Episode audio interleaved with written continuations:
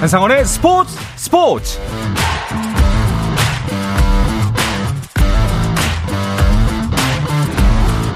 스포츠가 있는 저녁 어떠신가요? 아나운서 한상원입니다.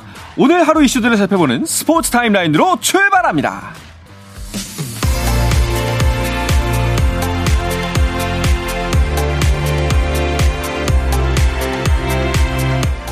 올림픽 축구 대표팀이 올해 첫 경기에서 오만을 제압했습니다. 황선홍 감독이 이끄는 올림픽 축구 대표팀은 카타르 도하의 알카라파 스타디움에서 열린 도하컵 22세 이하 친선 대회 1차전에서 오만을 3대 0으로 완파했습니다. 대표팀은 26일 이라크와 2차전, 29일 순위 결정전을 치를 예정입니다.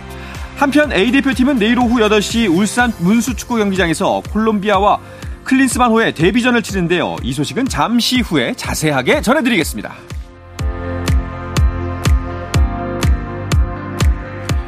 대표팀에 소집 중인 이탈리아 나폴리의 김민재가 세리에 A 3월의 선수 후보에 올랐습니다. 김민재는 세리에아 공식 홈페이지를 통해 발표된 이달의 선수 후보 5명에 포함됐는데요. 김민재는 팀 동료이자 지난해 8월과 지난달 두 차례 이달의 선수에 뽑힌 흐비차 크바라츠헬리아를 비롯해 사수올로의 아르망 로리앙테, 유벤투스의 아드리엥 라비오, 우디네세의 데스티니 우도지와 경쟁합니다. 지난해 9월 아시아 국적 선수로는 최초로 세리에A 이달의 선수에 선정됐던 김민재는 이번 시즌 두 번째 수상에 도전합니다.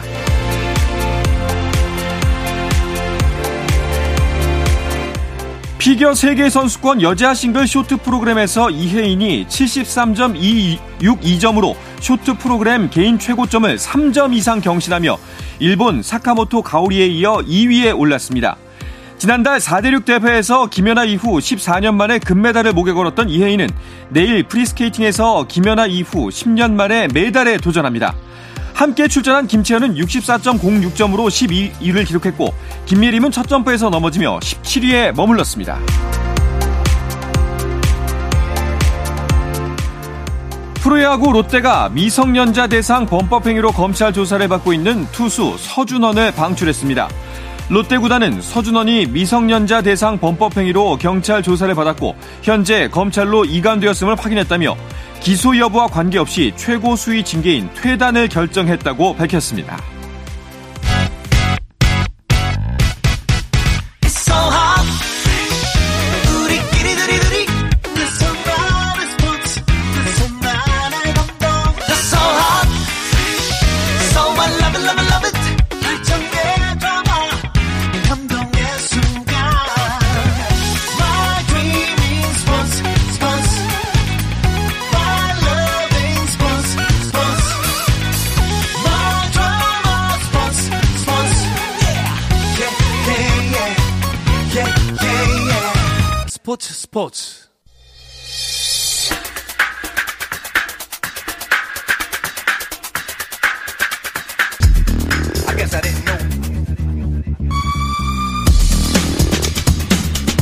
목요일에 나누는 해외 축구 이야기 해축 통신 시작합니다. 오랜만에 박찬아 해설위원이 나오셨습니다. 어서 오십시오. 네, 안녕하세요. 네, 오랜만입니다. 네, 반갑습니다. 네. 네. 자, 그리고 영국에 있어야 할 이건 기자가 국내에 있다고 하는데요. 이건 기자, 언제 들어오신 거예요? 네, 안녕하세요. 이건입니다. 네. 저는 20일 월요일에 어, 손흥민 선수와 함께 같은 비행기를 타고 어, 잠시 A매치 기간이라 잠시 들어왔고요. 지금은 이제 그 콜롬비아와의 경기가 열릴 울산 문수 축구 전용 구장에 지금 나와 있습니다. 여러 가지 취재를 하기 위해서 아, 나와 있습니다. 오시자마자 또 그리로 가셨군요. 아이, 또 스튜디오에서 뵈면 좋을 텐데.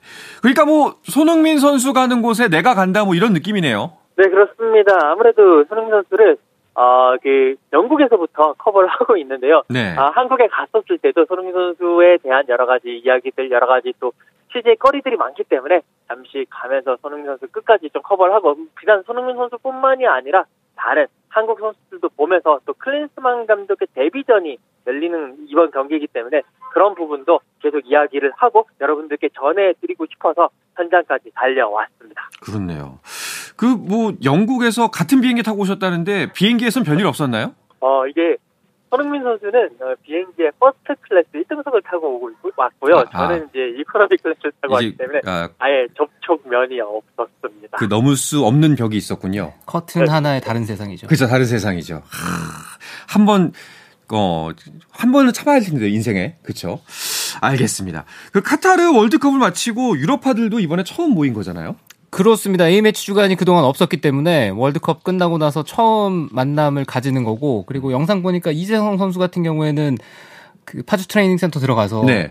그 같이 일 하시는 분들한테 새해 인사를 이제 3월달에 한다고. 어, 예. 네, 그럴 정도로 선수들은 또 오랜만에 또 해가 아, 넘, 넘어서 다시 만나게 됐죠. 음, 아무래도 이제 그 대표팀이 좋은 기억을 갖고 서로 이제 헤어졌기 때문에 현장 분위기도 밝을 것 같은데 지금 훈련장 분위기는 어떤가요? 아, 훈련장 분위기가 상당히 좋았습니다. 음. 상당히 밝았고요.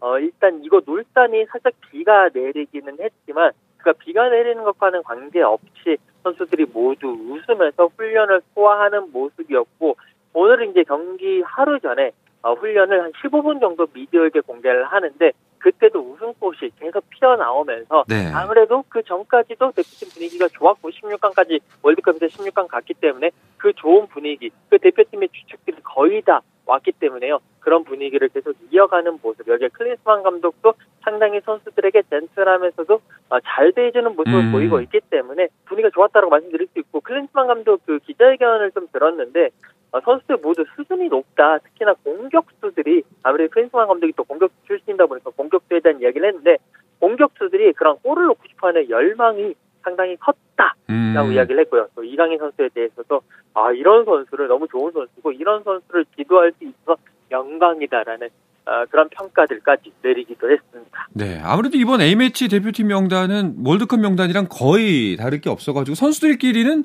생소할 것도 없을 것 같긴 해요. 사실상 같다고 보시면 될 것 같고요. 네. 홍철 선수만 부상으로 참가를 못했고 그 자리를 이기재 선수가 대신하고 있는데 그런 변화를 빼놓고는 오영규 선수도 같이 이 훈련 멤버로 예. 현재 갔었잖아요. 네, 그러니까 뭐 같은 얼굴이라고 생각을 하셔도 될 것 같습니다. 네. 다만 달라진 것이 있다면 이제 아까 말씀하셨지만 그 코칭 스태프 및 감독이 달라진 건데 어떻게 선수들은 그런 부분에 있어서 좀 어떻게 생경해 하나요? 아니면 좀 친해졌나요? 어, 이제 선수들이 어, 소집이 되고 난 다음에 뭐 선수별로는 조금씩 조금씩 다르지만 대체적으로 이틀이나 사흘 정도 지났습니다. 하지만 이제 코칭 스태프들과 처음에 약간 서먹서먹한 분위기도 있었지만 금방 친해진 그런 모습이고 네. 어 계속 말씀드리지만 훈련하기에 앞서가지고 선수들이 나와가지고 몸을 풀면서 코칭 스태프들이랑 여러 가지 이야기도 나누고 웃는 선수도 있었고 여러 가지 농담 나누는 그런 모습도 있었거든요. 어, 그렇기 때문에 크게 선수들과 그리고 코칭 스태프들 간에 뭐 낯가리는 그런 모습은 없는 것 같고요. 계속 잘 융화되면서 한 팀으로 나아가고 있는 그런 모습을 보이고 있습니다. 네, 클린스만호 일기의 주장도 손흥민이 다시 맡았죠.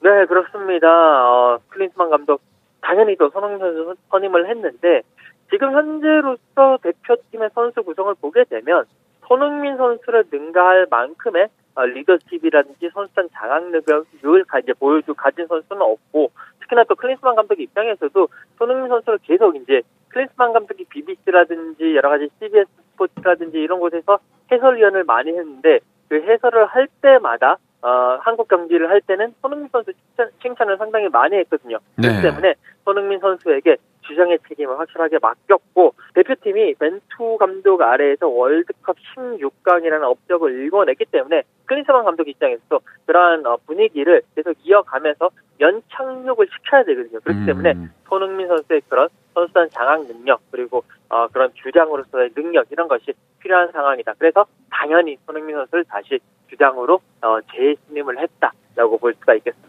네.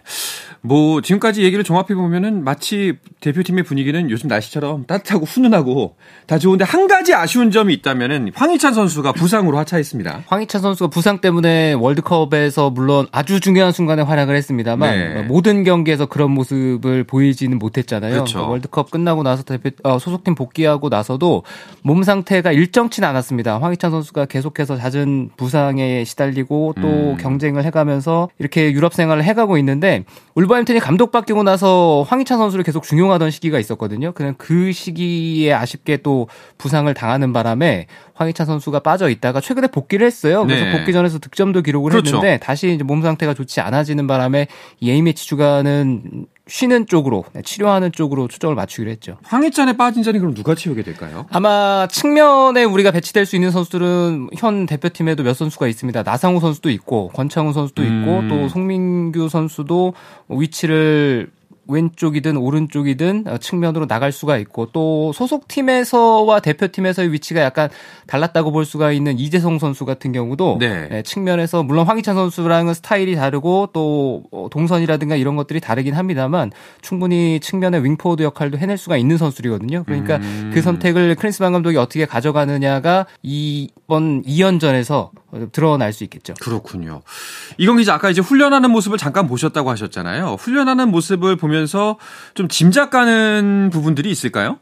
어, 일단 오늘 공개한 훈련, 15분 공개 훈련에서는 어떤 뭐 전술적인 부분이라든지 이런 부분에 대해서는 아직 공개가 안 됐습니다. 이제 기자들이 다 들어가고 난 이후에 어, 비공개 훈련에서 그런 부분을 이제 아마 어, 발을 맞춰봤을 거고요. 대신에 오늘 말고 어제 잠깐 그런 약간의 훈련 같은 거를 이제 미니게임 같은 걸 했었는데 그 미니게임에서는 클린스만 감독이 이강인 선수를 중앙의 공격형 미드필더로 배치를 했고요. 네. 이재성 선수를 오른쪽 측면 미드필더로 배치를 했습니다. 계속 말씀드리지만 뭐 박 위원도 말씀을 했지만 이재성 선수가 2월 한 달 동안에 활약이 상당히 좋았고 이게 비단 공격형 미드필더뿐만이 아니라 폼이 좋기 때문에 측면에서 충분히 쓸 수 있다. 그러면 이제 이강인 선수 중앙 그리고 이재성 선수 이 카드를 음. 가지고 뭔가 공격력 극대화라는 그런 목표를 달성하기 위한 하나의 실험이 아니겠느냐. 그것이 계속 괜찮다면 내일 콜롬비아전에서도 그것을 들고 나오지 않겠느냐라는 어, 살짝 작은 뭐 그런 예상을 해보는 바입니다. 그럴 가능성이 높아 보이긴 합니다. 하지만 이번에 아무래도 뭐 첫 번째 경기이기 때문에 대표팀의 전술이나 뭐 포메이션 변화 같은 거는 뭐 거의 최소화 된다고 봐도 되겠죠. 오늘 클린스만 감독이 인터뷰를 했더라고요. 네. 네 이미 그 대목에 대해서 자신의 얘기를 했습니다. 음. 변화 없고 특별한 거 없다. 이번 2연전은 본인이 선택한 선수들도 아니니까요. 네, 그런 선수들 데리고 무엇 새롭게 하는 것보다는 기존에 하던 거 위주로 하게 될 것 같고 이제 선수를 파악하는 쪽으로 가게 될 것 같고 감독이 선임됐던 시점도 그렇고 A매치 주간 3월 달에 있는 두 경기의 일정을 봤을 때는 크리스만 감독이 무엇을 하고 싶어도 사실상은 할 수 없는 촉박한 일정들이었거든요. 그렇죠. 그러니까 이번 A매치 대표팀은 뭐 어떤 면에서는 이제 국내 팬들에게 16강 음. 진출의 어떤 축하연 어, 시간이 지금 지나긴 했습만 그 축하의 의미를 가지는 경기라고 생각하시면 될 것 같고요. 본격적으로 크리스만 감독의 본궤도에 올라가는 것은 6월 A매치 주간부터 어. 네, 6월 달 경기 있고 9월, 10월 경기 있고 그리고 11월부터는 월드컵 예선이거든요. 네. 그러니까 우리에게는 시간이 그렇게 많이 주어져 있지는 않습니다. 음. 그러니까 크린스반 감독이 색깔을 본격적으로 내야 되는 건 6월 달부터다라고 보시면 됩니다. 네. 크린스반 감독이 기자회견 전번 기자회견도 그랬지만 이제 본인의 스타일에 대해서 명확하게 이야기한 것 중에 하나가 바로 공격 축구입니다. 이건 기자 이 부분은 어떻게 생각하세요? 네, 어, 뭐 클린스만 감독 정말 세계적인 공격수 출신이고 계속 기자회견에서 공격 축구를 하겠다라는 공격수기 때문에 재미있고 공격적인 축구를 하겠다라고 이야기를 했습니다. 물론 이제 경기를 하다 보면 무조건적인 무조건적인 공격 일변도로 나서지는 않을 겁니다. 어, 수비를 강화하면서 공격에 많이 치우치긴 하겠지만 그래도 어, 내일 경기 같은 경우에는 일단은 어, 자신의 첫 경기인데다가 홈에서 하는 경기이기 때문에 어, 공격적인 모습, 공격적인 배치를 통해 가지고 많은 골을 넣기 위해서 특히나 또 우리나라 공격수들의 수준을 이제 시험을 해보고 여러 가지 공격적인 어, 그런 조합들을 실험해보는 쪽으로 경기를 펼치지 음. 않겠느냐라는 예상을 하고 있습니다. 네. 이 공격 축구와 또 맞물려 가지고 이제 대표팀 원톱에 대한 궁금증도 사람들이 많이 궁금해 하거든요. 박찬하 위원 생각은 어떠세요? 지금 황의조 선수가 K리그에 들어와서 시즌을 치르고 있습니다. 네. 유럽에서 출전 기회를 잘 잡지 음. 못하면서 국내 복귀를 했고 잠깐 동안 이제 국내에 들어와 있는 쪽으로 선택을 했잖아요. FC 서울에서 계속 주전으로 활약을 하고 있는데 물론 K리그에서 아직 득점은 없습니다. 돌아와서 골을 넣지를 못하고 있지만 그래도 황희조 선수가 계속해서 좋은 컨디션을 네, 보여주고 있고요. 조규성 선수도 계속 이번 시즌에 이제 전북 현대 유니폼을 입고 활약을 하고 있는데 현재 두 선수의 어떤 경쟁 구도 네, 음. 이런 것은 이번 대표팀에서도 이어질 것 같은데 현재 선수의 컨디션이라든가 이런 걸 봤을 때는 조규성 선수보다는 황희조 선수 쪽이 낫지 않느나 이런 생각이 들지만 네. 아마 두 경기고 뭐 음. 그러다 보니까 뭐 충분히 선수들에겐 다 기회가 돌아가지 않을까 생각합니다. 그렇군요. 알겠습니다. 그럼 이번에 첫 번째 경기죠. 콜롬비아전 선발 라인업. 어, 이건 기자부터 한번 예상을 해 주시죠. 네, 어, 일단은 기본적으로 이 월드컵에서 나온 어, 그런 선발 라인업에서 큰 변화가 없다라고 봤었을 때는 4-2-3의 전형으로 아마 출전을 할 가능성이 클 것 같습니다. 어, 골문은 김승규 선수가 나설 것 같고요. 어, 포백에는 왼쪽 라인부터 김진수, 김영광, 김민재, 김문환 선수가 포백을 구성을 할 것 같고 허리에는 이제 황인범 선수와 정호영 선수가 나서고 이제 그 공격 이선에 네, 이제 손흥민 선수 그리고 중앙 공격형 미드필더에는 이강인 선수 그리고 오른쪽 공격형 아 오른쪽 윙어에는 이재성 선수가 나설 가능성이 좀 높아 보입니다. 그리고 이제 원톱 자리가 가장 관건인데 물론 조규성 선수, 황희조 선수 상당히 좋은 선수지만 저 개인적인 예상으로는 어, 두 선수의 경기력이 지금 완벽하지 못한 상황이기 때문에 의외로 지금 가장 폼이 좋고 상당히 상승세를 타고 있는 오형규 선수를 음... 어, 선발로 내세울 가능성도 있지 않겠 느냐 라는 생각도 조심스럽게 해봅니다. 박찬호 위원은 어떻게 생각하세요? 저도 뒤에 그러니까 골키퍼부터 수비 4명까지는 우리 김파이브 있잖아요. 네. 네. 김, 김, 김, 김, 김. 네.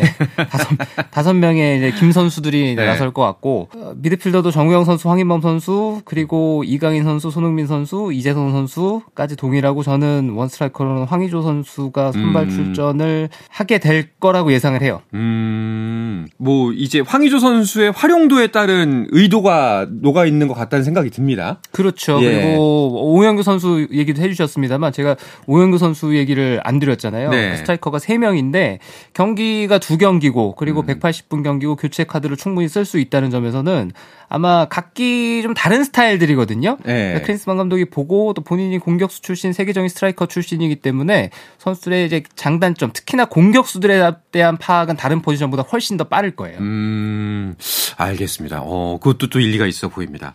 이건 기자, 혹시 선수들이 클린스만 감독에 대해서 이야기하는 것들을 취재하셨나요? 네, 어, 뭐 선수들의 선수들에 대해서 이제 여러 가지 클린스만 감독에 대한 멘트들을 달라라는 어, 그런 질문들이 많이 있었는데 네네. 대부분 이제 클린스만 감독 감독에 대해서 선수들은 상당히 큰 기대감을 가지고 있고 음. 이제 사실 지금 이제 대표팀 선수들의 대부분이 아, 클린스만 감독이 현역으로 뛰었을 당시는 거의 못 본 선수들이 대부분이긴 하거든요. 음. 아, 클린스만 감독이 그렇죠. 80년대, 예. 90년대이기 때문에 그럼에도 불구하고 클린스만 감독이 현역 시절에 엄청난 스트라이커였다는 것을 인지를 하고 있고 여러 가지 뭐 어, 동영상 사이트를 통해 가지고 그때의 모습을 보면서 큰 영감을 받았다. 라고 이야기를 하고 있습니다. 그리고 이제 어, 선수들이 이제 한 사흘 정도, 이틀에서 사흘 정도 클린스만 감독과 여러 가지 훈련을 많이 했는데 어, 그러면서 선수들에게 잘해주는 감독이고 자율성을 많이 주는 감독인 것 같다라는 뭐 그런 평가도 있고요.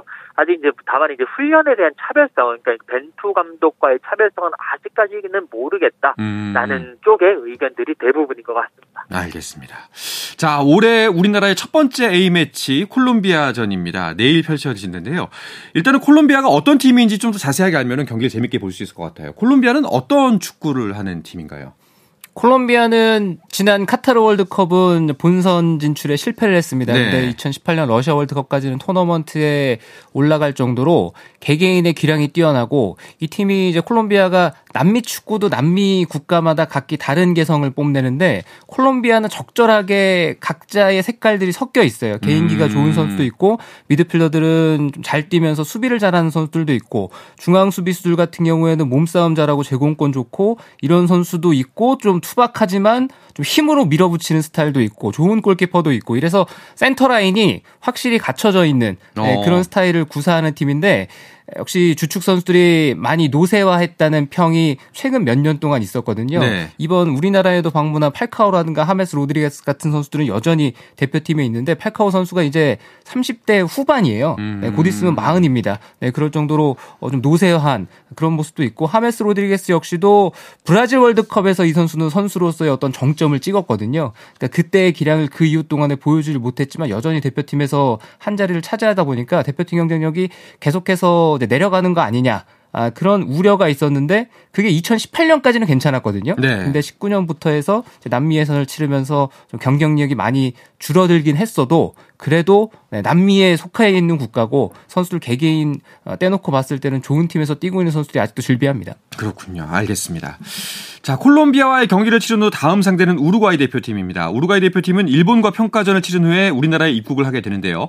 아시아 지역을 비롯해서 세계 곳곳에서 대표팀 경기들이 이어지고 있습니다. 자, 이야기는 잠시 쉬었다가 와서 계속해서 나누겠습니다.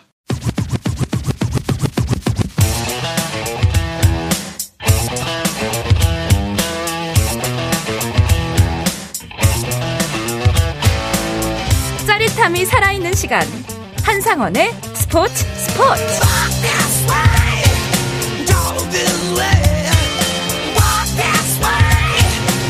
해외 축구 이야기 해축통신 오늘은 3월 A매치 소식을 중심으로 이야기 나누고 있습니다. 박찬아 축구 해설위원이 스튜디오에 나와 계시고 이건 기자가 영국 런던이 아닌 대한민국 울산에서 함께하고 있습니다. 이건 기자 그러면은 이번에 들어오셨으니까 우루과이전까지는 계속 계시겠네요. 네 그렇습니다. 다음 주 화요일에 열릴 아, 서울 월드컵 경기장에서 열리죠. 우루과이와의 대표팀 평가전까지 취재를 한 이후에 아, 다시 주말에 돌아가서 프리미어리그 재개되는 프리미어리그 29라운드 경기를 또 현장에서 커버할 예정입니다. 네. 우루과이가 아까 말씀드렸던 것처럼 일본을 거쳐서 우리나라로 오는데 그 명단이 발표됐는데 주축 선수들이 많이 빠졌더라고요. 우루과이는 현재 정식 감독을 아직 선임을 못했습니다. 그래서 음. 마르셀로 브롤리라는 임시 감독이 대표팀을 지휘를 하고요. 선수 명단에는 변화가 있죠. 부상으로 빠진 선수들 발탁이 됐습니다만 부상으로 우리나라에 오지 못한 선수들이 다르윈 누네스, 아라우호, 데라스카이타 이런 선수들이 있고 벤탄쿠르 선수는 이제 부상 때문에 아예 선발이 되지는 않았고요. 네. 그리고 십수년간 우루과이 대표팀의 어떤 중추적인 역할을 했었던 디에고 고디라든가 뭐 카세레스, 수아레스, 카바니 이런 선수들은 은퇴를 했어요. 어, 네, 그래서. 이제는 이제 우루과이 네. 유니폼을 입은 이 선수들을 만나볼 수가 없습니다. 오래 했죠. 네. 자, 다른 지역들에서도 A매치들이 이어질 텐데 그 아르헨티나의 경기 일정도 많이 궁금해 하시더라고요. 이건 기자, 아르헨티나는 어떤 일정 갖고 있죠? 네, 어, 아르헨티나는요, 이제 자국에서 경기를 펼치는데, 아, 약간 경기 상태가 조금 아쉽습니다. 파나마, 그리고 키라소와 상대를 합니다. 이제 이게 이렇게 된 이유가, 이제 뭐 유럽이라든지 북중미라든지, 음. 아프리카라든지 이쪽에서는 다 네이션스 리그 아니면, 어, 자신, 자신들의 그 대륙간 컵대회 유로 2024라든지 아프리카 네이션스컵이라든지 이 대회의 예선전이 다 예정되어 있습니다. 그래서 아르헨티나가 강팀들과의 스파링을 잡기에는 어, 불가능한 상황이었고 나머지 아시아에 있는 팀들과 어, 여러 가지 잡으려고 했습니다만 이 아시아의 뭐 한국이나 일본 같은 경우에도 자국에서 경기를 하 기를 원했기 때문에 아르헨티나도 자신들의 홈에서 경기를 하고 싶었던 그런 이해관계가 상충되면서 결국 매치업이 성사되지 않았습니다. 그래서 그냥 파나마, 피라소 누가 봐도 낙승을 거둘 수 있는 아, 팀들을 상대로 어쨌든 경기를 펼치게 됐고요. 그럼에도 불구하고 아르헨티나 그 팬들은요 월드컵 챔피언을 보러 가자라는 어, 그런 마음가짐 때문에 그런 이제 기대감 때문에 티켓 판매를 하는데 무려 한 뭐 경기장 그래봐야 7만 석, 8만 석인데 100만 명의 사람들이 모이면서 엄청난 경쟁률을 자랑했습니다. 대단하네요. 근데 메시는 그 월드컵을 우승하고 대표팀 은퇴할 줄 알았더니 당분간은 계속할 예정인가 봐요? 월드컵 때까지만 하더라도 이번 월드컵이 대표팀 유니폼을 입고 뛰는 마지막이다라는 얘기를 본인이 했다는 네. 사실 확인이 어려운 얘기들이 있었잖아요. 그래서 음. 저도 그 순간 속긴 했었는데 마지막 결승쯤 해서는 리오넬 메시 선수가 뭐 계속 하겠다는 의사도 있었고 우승 우승하고 나서 자기는 대표팀 안 떠난다. 계속 할 거다. 이런 얘기가 곧바로 전해졌거든요. 네. 그러니까 이번 대표팀에서 리오넬 메시 선수가 부상의 이유만 아니라면 정상적으로 유니폼 입고 동료 선수와 뛰는 모습을 볼 수가 뭐 있는 게 거의 확실시 됐었어요. 음. 근데 본인 지금 봤을 때는 언제 은퇴할지 아무도 모른다. 그렇죠. 지금 다가올 뭐 코파 아메리카라든가 뭐 상황에 따라서는 다음 이제 북중미 월드컵이 예정되어 있잖아요. 그 월드컵까지도 이제는 리오넬 메시 선수가 성적에 대한 압박감 없는 음. 상태에서 행복 축구를 하는 모습을 계속 볼 수도 있지 않을까. 아마 그리고 팬들도 그걸 굉장히 바라지 않을까 싶어요. 네, 팬들도 이제 그냥 네. 하고 싶은 거 다 해. 하고 싶은 거 다 해, 그렇죠. 어, 네. 우리 메형 하고 싶은 거 다 해. 네, 이렇게 될 것 같습니다. 예. 자, 우리나라가 이제 남미 두 팀과 평가전을 치르는데요. 다른 지역 국가들은 모두 대회 일정이 있어서 이럴 수밖에 없었다는 얘기를 들었거든요. 이건 기자. 네, 그렇습니다. 이게 어, 이제 몇 년 전부터 유럽 축구연맹은 UEFA 네이션스 리그라는 걸 출범을 시키면서 자기네들끼리 이제 A매치 기간마다 많이 붙고, 이제 그걸 따라서 북중미라든지 이런 쪽에서도 그런 식의 대회들을 많이 런칭을 했습니다. 그렇기 때문에 다른 대륙 간의 팀들끼리 맞붙은 경우가 요즘 많이 없어졌고요. 음. 이번 3월 A매치 같은 경우에는 유럽은 유럽 네이션스 리그가 있는 건 아닌데 그 대신에 내년 여름에 유로 2024가 독일에서 열립니다. 그를 위해서 이제 본선 진출팀을 가리는 유로 2024 예선전이 이번 3월 A매치에 열리고 아프리카는 네이션스컵 예선전 그리고 북중미는 네이션스 리그 경기를 치르기 때문에 어, 전체적으로는 아시아팀 한국이라든지 일본이라든지 다른 아시아 팀들은 결국 남미 팀과의 평가전을 치를 수밖에 음. 없는 그런 상황이 되었습니다. 그러니까 바로 이제 유럽 선수권 대회인데 어. 그 어떤 경기가 어떤 게 이슈들이 있었나요? 우선 이제 유럽 선수권 대회 이제 유로 2024 예선을 펼쳐지는데요. 네. 이번 3월부터 이제 시작을 합니다. 어, 총 어, 그 이제 24개 팀을 가리는 그런 대회가 되겠는데, 특히나 이제 그 유로 2024에 대한 예선 그 조추첨 결과, 이탈리아와 잉글랜드, 지난번 유로 2020에서 결승전에서 맞붙었던 그 두 팀이 같은 조에 속하는 어떻게 보면은 파란이라면 파란이 어, 그런 어, 조추첨 결과가 나오면서 2조에 가장 큰 관심이 펼쳐 이제 모이게 됐고요. 음. 잉글랜드가 첫 경기부터 이탈리아 원정을 떠납니다. 김민재 선수가 뛰고 있는 그 나폴리에 있는 그 스타디오 디에고 아르만도 마라도나에서 이탈리아 격돌을 하기 때문에 가장 큰 관심을 보일 것 같고요. 그리고 또 B조에서는 프랑스와 네덜란드가 격돌을 하는데요. 프랑스 네. 같은 경우에는 어, 은바페가 네, 주장을 맡기 때문에 또 새롭게 출발하는 모습에서 큰 관심이 어, 모여질 것 같습니다. 뭐 사실 이게 아직 시작도 안 했기 때문에 조금 섣부른 질문일 수는 있는데요. 유로 2024 어떤 판도로 좀 진행될 거라는 예측이 되세요? 한 2년 어. 정도 남았나요? 네. 네. 제가 먼저 말씀을 드리면 네. 프랑스와 잉글랜드의 2파전의 가능성이 큽니다. 프랑스와 잉글랜드. 제 생각은 음. 그렇습니다. 음, 이건 기자는 어떻게 생각하세요? 어, 저는 프랑스가 일단 기본적으로 유로 2024에서의 그런 어, 여러 가지 어, 그 우승 가능성을 가장 크게 높여가고 있는 가운데 잉글랜드는 살짝 왜냐하면 그 월드컵에서도 물론 이제 프랑스에게 지긴 했습니다. 그 이후로 약간 하락세를 보이는 것이 아닌가라는 생각을 하고요. 어, 대신에 독일이 최근에 국제대회에서 상당히 스타일을 부렸는데 어. 이번 유로 2024를 어, 자신들의 홈에서 하기 때문에 와신 상담 절치부심하면서 뭔가 새로운 바람을 불러일으키지 않겠느냐. 여기에 네덜란드도 상당히 만만치 않은 전력을 과시할 것 같다라는 생각이 들고 있습니다. 그 지점을 유심히 봐도 재밌는 또 축구 라이프가 될 것 같습니다. 자, 점점 그 빅매치들이 많아지면서 축구 팬들은 점점 더 신나는 것 같습니다. 자, 이야기를 끝으로 이번 최초 통신을 마칠까 하는데요. 이건 기자, 다음 주는 이제 서울에서 경기 열린 후니까 스튜디오에 나오실 수 있는 건가요?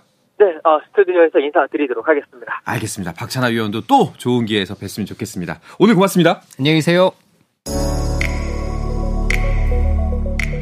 네, 내일도 저녁 8시 30분에 뵙겠습니다. 한상원의 스포츠 스포츠!